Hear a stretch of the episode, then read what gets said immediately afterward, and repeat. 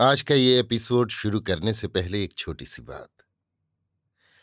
क्या आप भी अपना पॉडकास्ट बनाने की सोच रहे हैं? तो एंकर ट्राई कीजिए। ये पॉडकास्ट बनाने का सबसे आसान तरीका है। नंबर एक, ये फ्री है।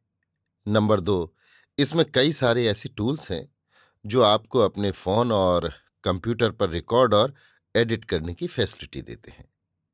नंबर तीन आप अपने पॉडकास्ट को डिस्ट्रीब्यूट भी कर सकते हैं, जिससे इसे स्पॉटिफाई और दूसरे प्लेटफॉर्म पर सुना जा सके। तो डाउनलोड कीजिए फ्री एंकर ऐप या विज़िट कीजिए एंकर डॉट एफ़ पर अपना पॉडकास्ट स्टार्ट करने के लिए। ये तो थी एक छोटी सी जानकारी, और अब शुरू करते हैं एपिसोड का सिलसिला। तो आज के एपिसोड में लीजिए सुनिए मुंशी प्रेमचंद के लिखे उपन्यास, वरदान का, भाग चार, एकता का संबंध पुष्ट होता है, मेरी, यानी समीर गोस्वामी की आवाज़ में। कुछ काल से सुवामा ने द्रव्याभाव के कारण महाराज इन कहार और दो मेहरियों को जवाब दे दिया था, क्योंकि अब ना तो उनकी कोई आवश्यकता थी और न उनका व्यय ही संभाले संभलता था। केवल एक बुढ़िया मेहरी शेष रह गई थी। ऊपर का कामकाज वो करती, रसोई सुवामा स्वयं बना लेती। परंतु उस बेचारी को ऐसे कठिन परिश्रम का अभ्यास तो कभी था नहीं। थोड़े ही दिनों में उसे थकान के कारण रात को कुछ ज्वर रहने लगा। धीरे धीरे ये गति हुई कि जब देखिए, ज्वर विद्यमान है।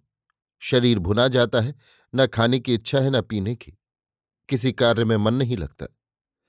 पर यह है कि सदैव नियम के अनुसार काम किए जाती है। जब तक प्रताप घर रहता है, तब तक वो मुखाकृति को तनिक भी मलिन नहीं होने देती। परंतु ज्यों ही वो स्कूल चला जाता है, त्यों ही वो चद्दर ओढ़कर पढ़ी रहती है और दिन भर पड़े पड़े कराहा करती है। प्रताप बुद्धिमान लड़का था।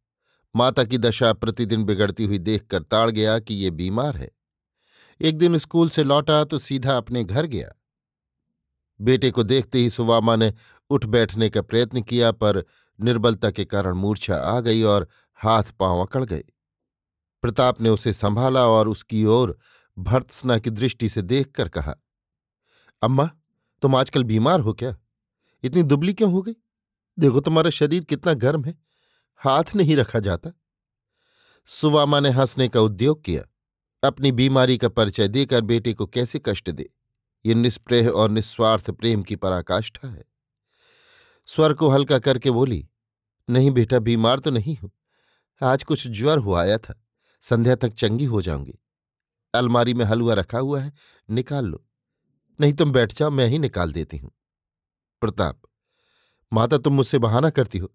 तुम अवश्य बीमार हो। एक दिन में कोई इतना दुर्बल हो जाता है? सुवामा, हंसकर, क्या तुम्हारे देखने में मैं दुबली हो गई हूँ? प्रताप, मैं डॉक्टर साहब के पास जाता हूँ। सुवामा। प्रताप का हाथ पकड़कर, तुम क्या जानो कि वो कहाँ रहते हैं? प्रताप पूछते पूछते चला जाऊँगा। सुबामा कुछ और कहना चाहती थी कि उसे फिर चक्कर आ गया। उसकी आँखें पथरा गईं। प्रताप उसकी ये दशा देखते ही डर गया। उससे और कुछ तो न हो सका। वो दौड़कर विरजन के द्वार पर आया और खड़ा होकर रोने लगा। प्रतिदिन वो इस समय तक विरजन के घर पहुँच जाता था।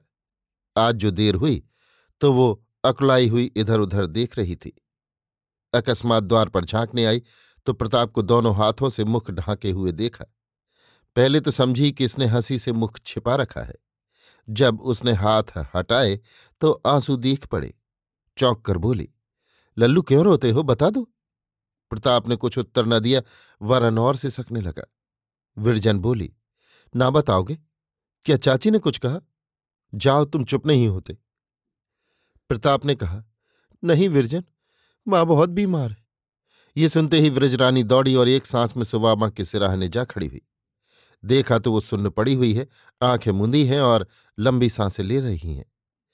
उनका हाथ थाम कर विरजन झिंझोड़ने लगी।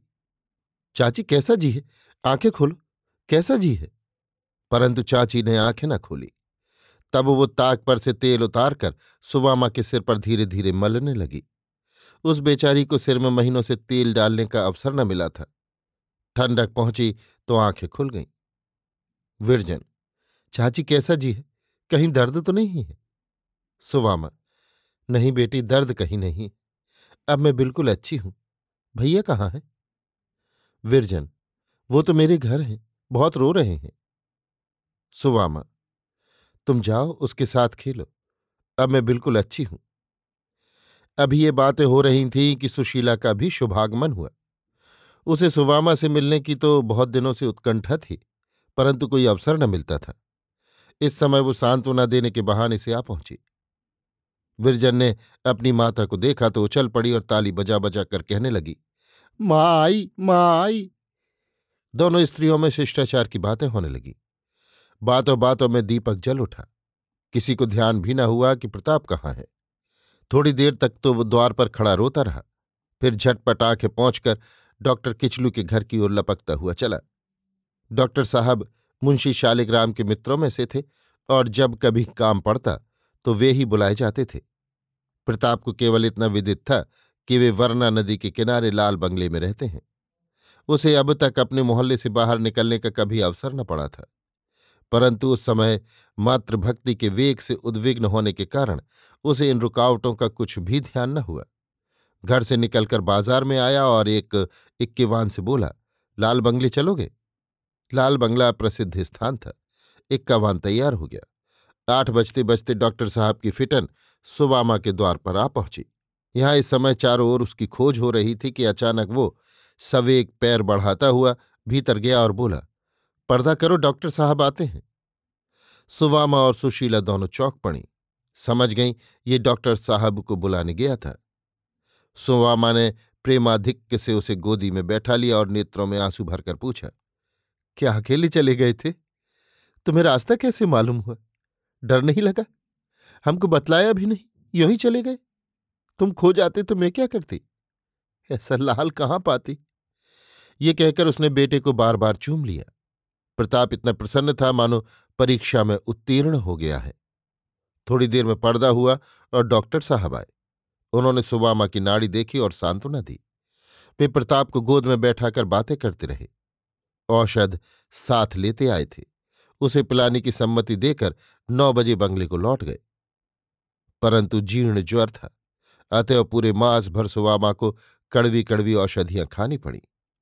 डॉक्टर साहब दोनों वक्त आते और ऐसी कृपा और ध्यान रखते। मानो सुवामा उनकी बहन है। एक बार सुवामा ने डरते डरते फ़ीस के रुपए एक पात्र में रखकर सामने रखे। पर डॉक्टर साहब ने उन्हें हाथ तक न लगाया। केवल इतना कहा, इन्हें मेरी ओर से प्रताप को दे दीजिएगा। वो पैदल स्कूल जाता है पैरगाड़ी मोल ले लेगा।